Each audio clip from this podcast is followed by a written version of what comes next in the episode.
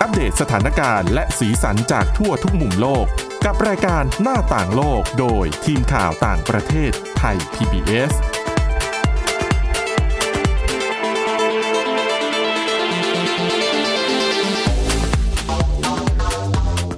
สวัสดีค่ะ คุณผู้ฟังต้อนรับเข้าสู่รายการหน้าต่างโลกค่ะ ก็รายการของเรานะคะ จะมาพบกับคุณผู้ฟังเป็นประจำค่ะ ทุกวันจันทร์ถึงวันศุกร์เวลาเที่ยงถึงเที่ยงครึ่งนะคะ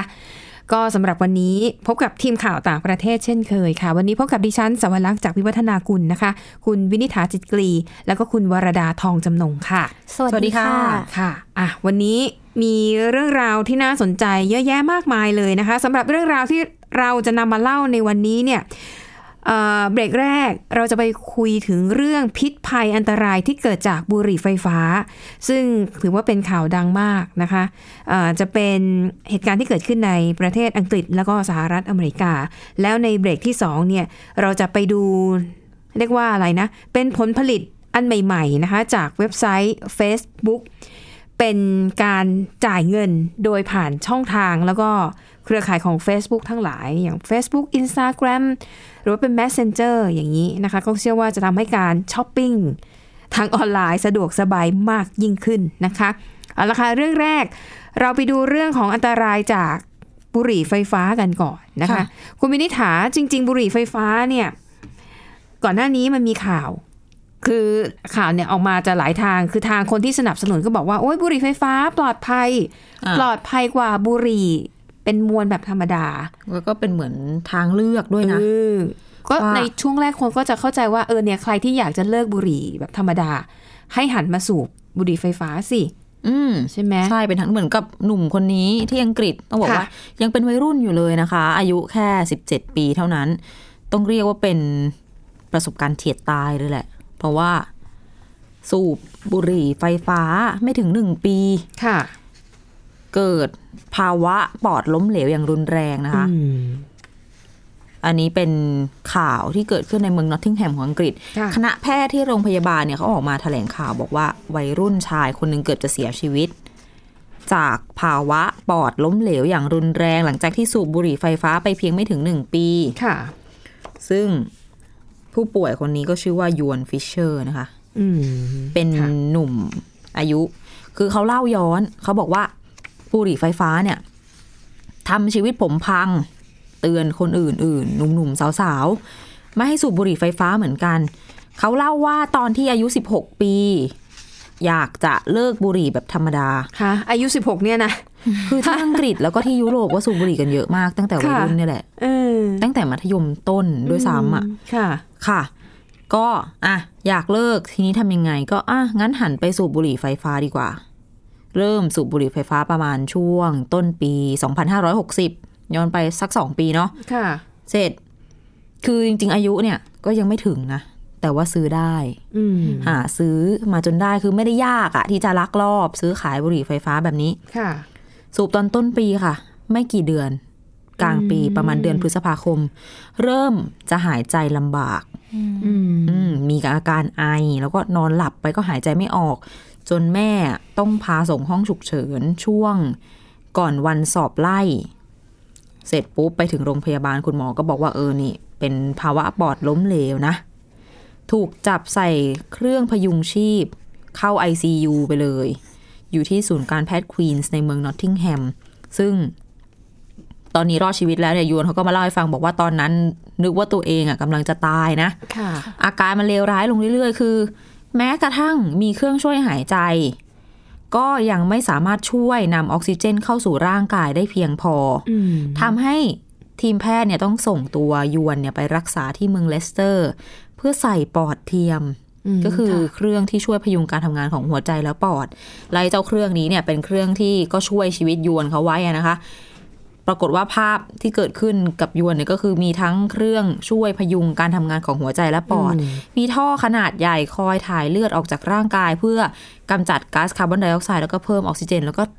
ก่อนจะถ่ายเลือดกลับเข้าไปในร่างกายเหมือนเดิมเนี่ย ก็คืออุปกรณ์ระโยงระยางเลยทีเดียว ซึ่งทีมแพทย์ที่รักษาเขาก็บอกว่า คือยืนยันเลยว่าบุหรี่ไฟฟ้ามันไม่ปลอดภัยนะ ไม่ว่าใครจะบอกว่า จะดียังไงจะเป็นตัวเลือกยังไงแต่ว่า อืม ซึ่ง จริง ๆ ก่อนหน้านี้หน่วยงานด้านสาธารณสุขของอังกฤษเขาก็เลยบอกว่า เคยบอกเอาไว้ว่า บุหรี่ไฟฟ้าอันตรายน้อยกว่า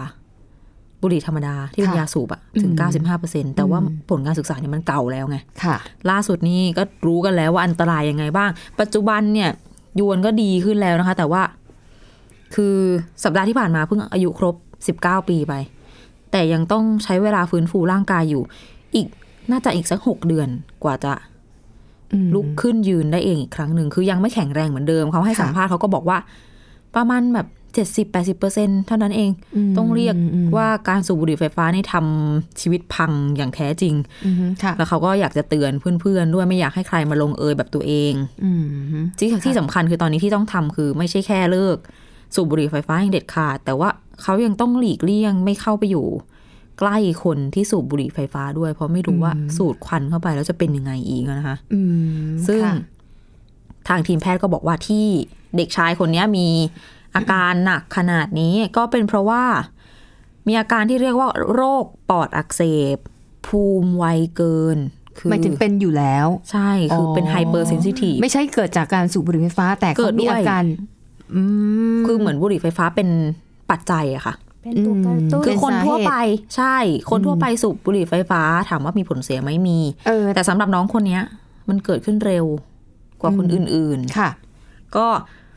ตอบสนองกับการอักเสบแบบรุนแรงมากกว่าคนอื่นนะคะ อ๋อ จน โอเค ปอดอะล้มเหลวไป ค่ะ แล้วเขาก็เอานักวิทยาศาสตร์เขาเอาน้ำยาบุหรี่ไฟฟ้า ที่ยวนเขาสูบประจำอะ ค่ะ สองอย่าง ปรากฏไปทดสอบดูปรากฏว่าหนึ่งในนั้นอะมีฤทธิ์ไปกระตุ้นปฏิกิริยาภูมิคุ้มกัน อืม อืม ซึ่งทุกวันนี้ก็ที่อังกฤษ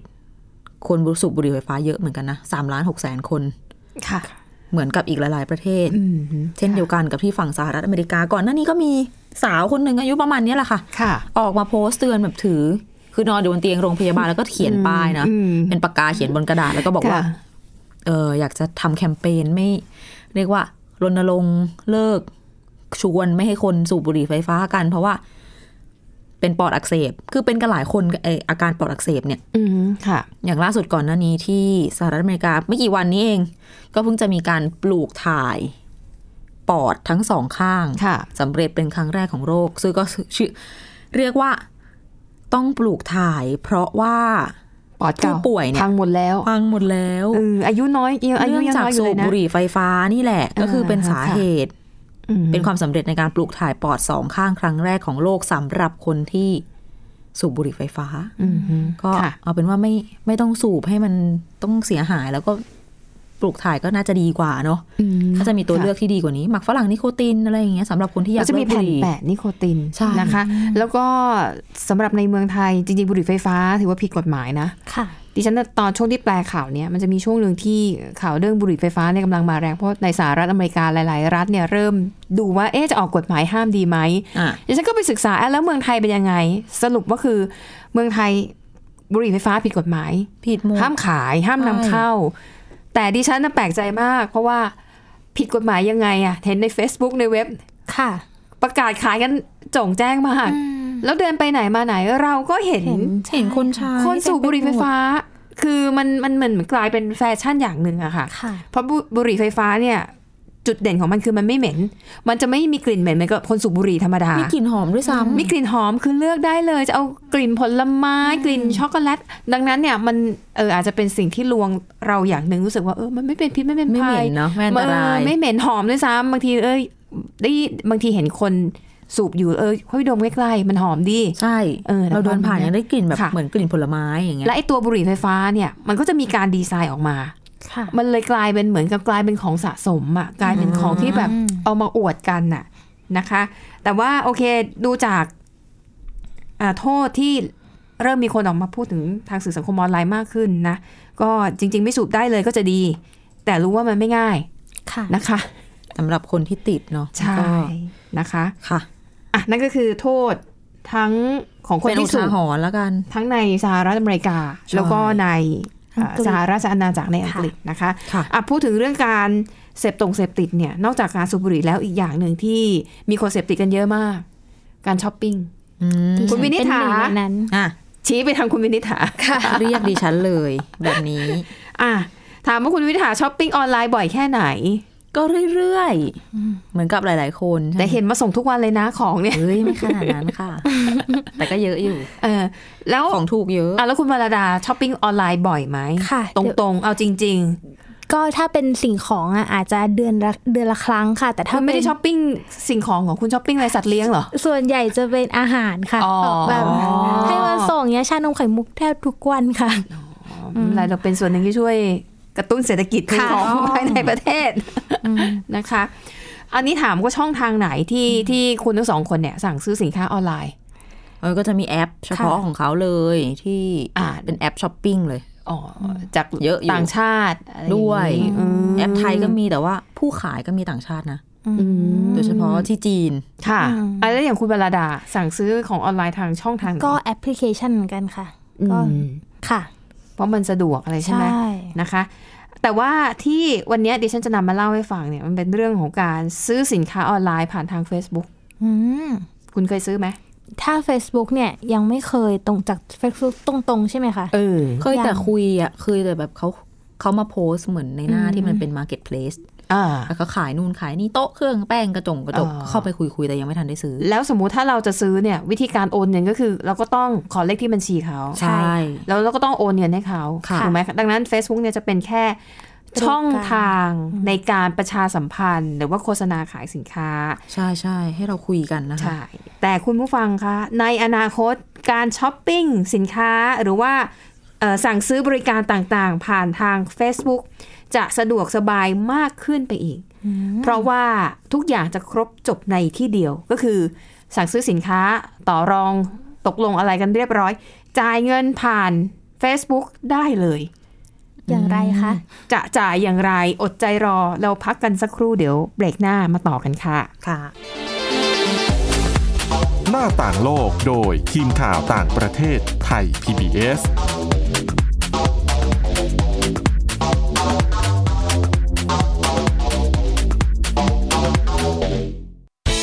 ที่คุณอย่ามาถามอะไรที่เซิร์ชเจอใน Google เออ ถามกูรูในสิ่งที่ Google ไม่มี t c a s คีย์เวิร์ดสำคัญเลย ครับ T-CAS คือระบบการคัดเลือกค่ะ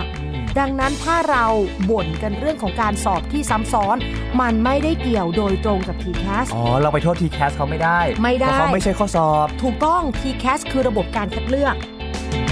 อยากให้ฟังจะได้รู้จากกูรูด้านการศึกษา โดยนัทยาเพชรวัฒนา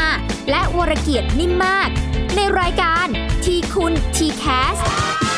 ทุกวันเสาร์ 16 นาฬิกา ทางไทย PBS Digital Radio ฟังสดหรือย้อนหลังทางแอปพลิเคชันไทย PBS Radio และ w w w t h a i PBS Radio com แชร์ให้รู้ทุกเรื่อง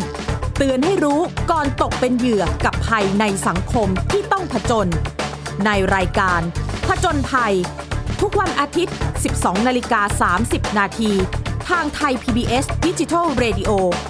ฟังสดหรือย้อนหลังที่แอปพลิเคชันไทย PBS Radio และ w w w t h a i p b s r a d i o c o m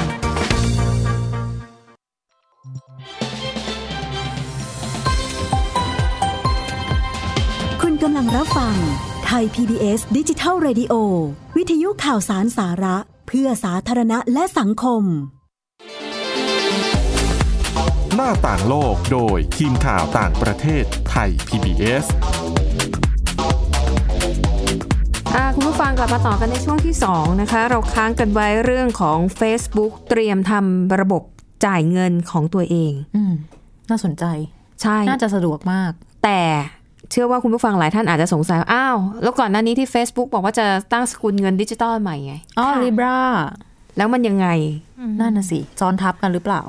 คือ Libra เนี่ยอย่างที่เราทราบข่าวก่อนหน้านี้นะคะ ว่าถูกรัฐบาลของหลายประเทศเนี่ยดักทางไว้ว่าเขาก็คือไม่มั่นใจแล้วก็เอ่อกลัวเรื่องของความมั่นคงทางการเงินด้วย และยังมีพันธมิตรรายสำคัญถอนตัวไปแล้ว 3 เจ้ามั้งหนึ่งอ่าในจำนวนนั้นก็มีมาสเตอร์การ์ดอ่าใช่แล้วก็วีซ่าก็ก็ PayPal ด้วย เพย์พาด้วยมันก็เลย รายใหญ่ ทำให้ดู ทั้งนั้น เออดิบ้าจะไปรอดไหม จะมีโอกาสไปต่อหรือเปล่านะคะ และอีกอย่างหนึ่ง Libra เนี่ยจะเป็นคริปโตเคอเรนซีก็คือเป็นเงินสกุลดิจิตอลซึ่ง มันจะแตกต่างกับ Facebook Pay ที่ Facebook เขาจะทำของเขาเอง แล้วก็มันไม่ใช่เงินดิจิตัล แต่มันเป็นช่องทางการจ่ายเงินอีกแบบหนึ่งนะคะเอ่อโอเค แล้ว Facebook ก็ยืนยันว่า Libra ก็คือ Libra ไม่ได้เกี่ยวอะไรกับ Facebook Pay อืม ส่วนสาเหตุที่ Facebook หันมาทำช่องทาง เรื่องการรับชำระเงินเนี่ย ก็นักวิเคราะห์ก็มองว่าน่าจะเป็นเพราะว่า Facebook ต้องการหารายได้เพิ่ม ค่ะ นะคะเนื่องจากว่าปัจจุบันนะคะรายได้หลักๆของ Facebook เนี่ย 98%มาจากการโฆษณา ค่ะ อ่านะคะเอ่อซึ่งมันจะแตกต่างจากเอ่อเจ้าอื่นๆ อย่าง Tencent ซึ่งเป็นบริษัทด้านเทคโนโลยีรายใหญ่ของจีนเนี่ย อืม Tencent เนี่ยเขาทำหลายอย่างรายได้เข้ามาหลายทางนะคะคือ Tencent เนี่ยนอกจากทำเกมแล้วใช่ไหม ค่ะ ยังให้บริการด้านการเงิน ให้บริการด้านการชำระเงินนะคะ แล้วก็รายได้จากการโฆษณาเนี่ยแค่ 20%เอง อืม คือเข้าใจว่า Facebook เนี่ยต้องการที่จะหารายได้ทางอื่น อ๋อ มาช่วยไม่งั้นคือไปหวังพึ่งโฆษณาอย่างเดียวเกิดช่วงเศรษฐกิจไม่ดี คนไม่ซื้อโฆษณา ก็อาจจะทำให้การดำเนินธุรกิจของ Facebook เนี่ยมันยากลำบากมากขึ้น เข้าใจว่า Facebook เนี่ยก็น่าจะหันไปดูต้นแบบจากจีน ค่ะ ก็เลยคิดว่า เอ๊ะ ไหน ๆ คนใช้ Facebook เนี่ย อันดับต้น ๆ ของโลกอยู่แล้วนะ อืม ทำไมไม่เอาช่องทางนี้ นั่นน่ะสิ มาหารายได้เพิ่ม แล้วทุกวันนี้เนี่ย การสั่งซื้อของผ่านทาง Facebook ก็กลายเป็นเรื่องปกติมากขึ้น ค่ะ ใช่ไหมคะอ่ะอย่างที่คุณวราดาบอกบางทีก็ส่วนมากจะเน้นของกินใช่ไหม ใช่ เราก็จะเห็นหลายคนทำอาหารแบบพรีออเดอร์ อืม อ่า วันนี้จะทำคุกกี้ อืม ใครอยากทานสั่งจองล่วงหน้า ใช่ใช่ คือถ้าเป็นเมื่อก่อนอะอุ้ยสนใจอยากได้ ตกลงราคาอะไรผ่านทาง Messenger เรียบร้อยใช่ไหม ค่ะ แล้วก็ต้องเปลี่ยนไปแอปที่เป็นธนาคาร ใช่ค่ะ เพื่อโอนเงินให้เขา อืม ถูก โอนเงินเสร็จก็ต้องส่งสลิปไปให้เขาดูว่าโอนเงินเรียบร้อยแล้วนะ แต่จากนี้ไปถ้าหากว่า Facebook Pay มาใช้ในเมืองไทย ตอนนี้ยังไม่มีในเมืองไทยนะคะคุณผู้ฟัง ตอนนี้เขามีใช้แค่ในสหรัฐอเมริกา ค่ะ แต่ Facebook ก็มีแผนว่าจะขยายให้มากมากขึ้น ก็ถ้าหากว่ามาใช้ในเมืองไทยเนี่ยมันก็จะง่ายมากขึ้น เพราะว่าเราไม่ต้องเปลี่ยนหน้าแอปไปแอปอื่นเลย ค่ะ ใช้แค่ใน Facebook เนี่ยอย่างเดียวครบจบทีเดียวนะคะ เพราะเขาบอกว่าทุกวันนี้ใน Facebook ใน Instagram เนี่ย มันกลายเป็นหน้าร้าน จริงค่ะ ใช่ไหม อ๋อ ใช่ บางคนเนี่ยมีงานประจำอยู่แล้ว หรือบางคนมีร้านค้ามีหน้าร้านอยู่แล้ว ก็มาขาย อืม ในช่องทาง Facebook และ Instagram เพิ่ม เดี๋ยวดิฉันเห็นเป็นปรากฏการณ์หนึ่งในประเทศไทยเลยที่ อืม มีการไลฟ์ขายของกัน เออ ขายของกันสดๆเนี่ยแบบ ค่ะ เยอะมากเต็มเฟซ โดยเฉพาะพวกประมูลเนี่ยดิฉันเห็นคนใกล้ตัว ใช่ใช่ค่ะ ดูทั้งวันนะ เสร็จงานดึกดึกๆดื่นๆ ไม่ยอมกลับบ้านเราก็นึกว่าขยันที่ไหนได้อ๋อ เราประมูลอยู่ ดูอยู่ ประมูลประมูลได้ต้องโอนไวด้วยนะ ไม่งั้นเดี๋ยวเสียสิทธิ์ ใช่ใช่ค่ะ เห็นไหมถ้าอีกหน่อย Facebook Pay นี่ใช้นี่โอนแป๊บเดียวได้ของเลย สะดว สะดวกเลย นะคะอ่ะแน่นอนและอีกอย่างหนึ่งข้อดีของ Facebook คือมันก็จะมีระบบตรวจจับว่าเราสนใจอะไรอยู่ มันก็จะยิงโฆษณามาตรงกับความต้องการของเรา ค่ะ มันก็เลยแบบดูมันเหมาะเจาะไปหมดนะคะอ่ะดังนั้น Facebook ก็เห็นอยู่แล้วว่าเออตัวเองเนี่ยก็มีศักยภาพหลายด้านนะคะ ว่าเป็นศูนย์กลางของการช้อปปิ้งหรือเป็นแม้แต่ช่องทางในการระดมเงินบริจาค ในในสถานการณ์ต่างๆ อาจจะช่วยเหลือสุนัขแมวได้รับบาดเจ็บอุทกภัยอะไรต่างๆนะคะ Facebook ก็เลยเข้ามาทำหน้าที่ติหน้าที่นี้จะช่วยให้การโอนเงิน การจ่ายเงินง่ายขึ้นกว่าเดิม วิธีการทำยังไงบ้าง วิธีการก็คือ เราเนี่ยถ้าหากต้องการใช้บริการ Facebook Pay เนี่ยนะคะ กรอกข้อมูลบัตรเครดิต หรือบัตรเดบิต ค่ะ นะคะเขาบอกว่าเพียงแค่การลงทะเบียนครั้งแรกเท่านั้น ครั้งเดียว หลังจากนั้นไม่ต้องลงทะเบียนไม่ต้องทำอะไรอีกเลย เพราะว่าระบบเนี่ยมันจะจดจำข้อมูลของเราไว้นะคะ แล้วก็ Facebook เนี่ยก็จะทำหน้าที่ตัดเงินให้ทันทีไม่ต้องยุ่งยากนะคะ แล้วก็ช่องทางที่ใช้เนี่ย มันก็จะใช้ได้ในเครือข่ายของ Facebook ก็มีอะไรทั้งมีทั้ง WhatsApp Instagram Messenger ได้หมดนะคะ รวมถึงการซื้อไอเทมในเกมที่อยู่ใน Facebook เราก็จ่ายผ่าน เข้าทางเลย ช่องทางนี้ได้นะคะอ่าแต่อย่างที่บอกอันนี้เล่าให้ฟังเฉยๆเพราะตอนนี้มันยังไม่ได้เข้ามาใช้ในประเทศไทยนะคะ แล้วก็เอ่อยืนยันนะคะว่าไม่ได้เกี่ยวอะไรกับ Libra ทั้งนั้นนะคะ ทีนี้จุดอ่อนอย่างหนึ่งของ Facebook ก็คือเรื่องความเป็นส่วนตัว เพราะก่อนหน้านี้ก็เป็นจุดอ่อนที่ถูกโจมตีหนักมาก ใช่ Facebook ยืนยันนะคะว่าได้ออกแบบระบบความปลอดภัยแน่นหนามาก ข้อมูลบัตรเครดิต แล้วก็บัตรเดบิตที่ถูกกรอกเข้ามาในระบบ จะถูกเก็บไว้ในที่ลับ แล้วก็เก็บไว้เป็นโค้ดนะคะ และถ้าหากว่ามันมีความผิดปกติเกิดขึ้นจริงๆเนี่ยทาง Facebook Pay ก็จะรีบแจ้งเตือนให้ผู้ใช้งานรับทราบทันที และนอกจากนี้เนี่ยเขาก็จะเพิ่มระบบรักษาความปลอดภัย เช่นให้ใส่รหัส อาจจะเป็นการสแกนใบหน้า หรือสแกนลายนิ้วมือก่อนการโอนเงิน ค่ะ เป็นการเพิ่มความปลอดภัยไปอีกขั้นนะคะเอ่อส่วนประเทศไทยจะได้ใช้เมื่อไหร่ก็ต้องรอดูกันต่อไปนะคะ แต่ดิฉันเชื่อว่าถ้าเอาเข้ามาใช้เนี่ยน่าจะได้รับความนิยมมากพอสมควร แต่จริง ๆ เรื่องความปลอดภัยน่าคิดนะ เพราะว่า อืม คือเขาจะเก็บเป็นโค้ดเป็นรหัสอะไรก็เหอะแต่ถึงเวลาถ้าแฮกเกอร์ มันจะทำ จะ ได้ แฮก ยัง จริง ใช่ ๆ ใช่ไหม ไม่งั้นนะทางออกของดิฉันอย่างหนึ่งคือคุณใส่บัตรเดบิต ค่ะ แล้วไม่ต้องเอาเงินไปในบัตรเดบิตใบนั้นเยอะ ม เอาไว้แค่พอ แต่จ ซื้อของ ริง ๆ การใช้บัตรเครดิตบางเจ้า คือกรณเร็วๆนี้มีกรณีที่เว็บไซต์สายการบินเว็บไซต์หนึ่งของบ้านเราถูกผูกกับเอ่อลูกค้าที่บันทึกข้อมูลบัตรเครดิตลงไปใน อืม ชื่อสมาชิกของตัวเอง ค่ะ ถูกขโมยซื้อตั๋วเครื่องบินอย่างเงี้ย คือมีคนรู้จักเขาโดนกับตัวแล้ว เขามีบัตรเครดิตสองยี่ห้อ ค่ะ ผูกไว้ ปรากฏว่า ธนาคารหนึงเนี่ย ก็ตัดยอดไป ค่ะ โดยไม่มีการเอะ แจ้ง ใจ เตือนอัน ใด ทั้งสิ้น ๆก็แจ้งเข้ามาที่มือถือนี่แหละ แล้วเจ้าตัวก็อ้าวเกิดอะไรขึ้นโดน ค่ะ ตัด ส่วนอีกธนาคารหนึ่งตัดยอดเป็นจำนวนเลขที่เยอะ เขาก็ติดต่อมาถามที่เจ้าของบัตร อ๋อ แล้ว ค่ะ ก็ก็ก็กลายเป็นว่า บัตรที่มีระบบการป้องกันเนี่ย เขาก็บอกว่าเอองั้นลูกค้าไม่ต้องรับผิดชอบอะไร ไม่ต้องจ่ายเดี๋ยวเขาจัด ค่ะ การวอยกเลิกอะไรให้ เออ คือก็เป็นข้อดี ค่ะ ของบางธนาคาร ซึ่งดิฉันก็ไม่มีข้อมูลว่า ธนาคารไหนระบบเป็นยังไงบ้าง ม เออเผื่อคุณผู้ฟังจะไปเลือกใช้ อืม หรือว่าพิจารณาดูเรื่องของระบบต่าง ค่ะ ๆนะคะ เอออันนั้นก็เป็นความก้าวหน้าด้านเทคโนโลยีนะคะของ Facebook นะคะอ่ะทีนี้ไหนๆก็อยู่ที่เรื่องของเทคโนโลยีแล้วเนี่ยจะมาเล่าอีกเรื่องหนึ่งนะคะอ่ามันเป็นเรื่องของแอปพลิเคชันทั้งหลายที่เราใช้ในปัจจุบันนี้ มันมีแอปอยู่กลุ่มหนึ่งที่เขาเรียกว่าซูเปอร์แอปอืม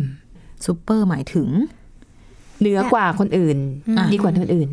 นั่นหมายถึงแอปพลิเคชันที่ทำได้มากกว่าหนึ่งอย่าง หรือทำได้หลาย ๆ หน้าที่ อืม นะคะอ่ายกตัวอย่างในต่างประเทศแล้วกันนะคะเขาบอกอย่าง Alipay เนี่ย อืม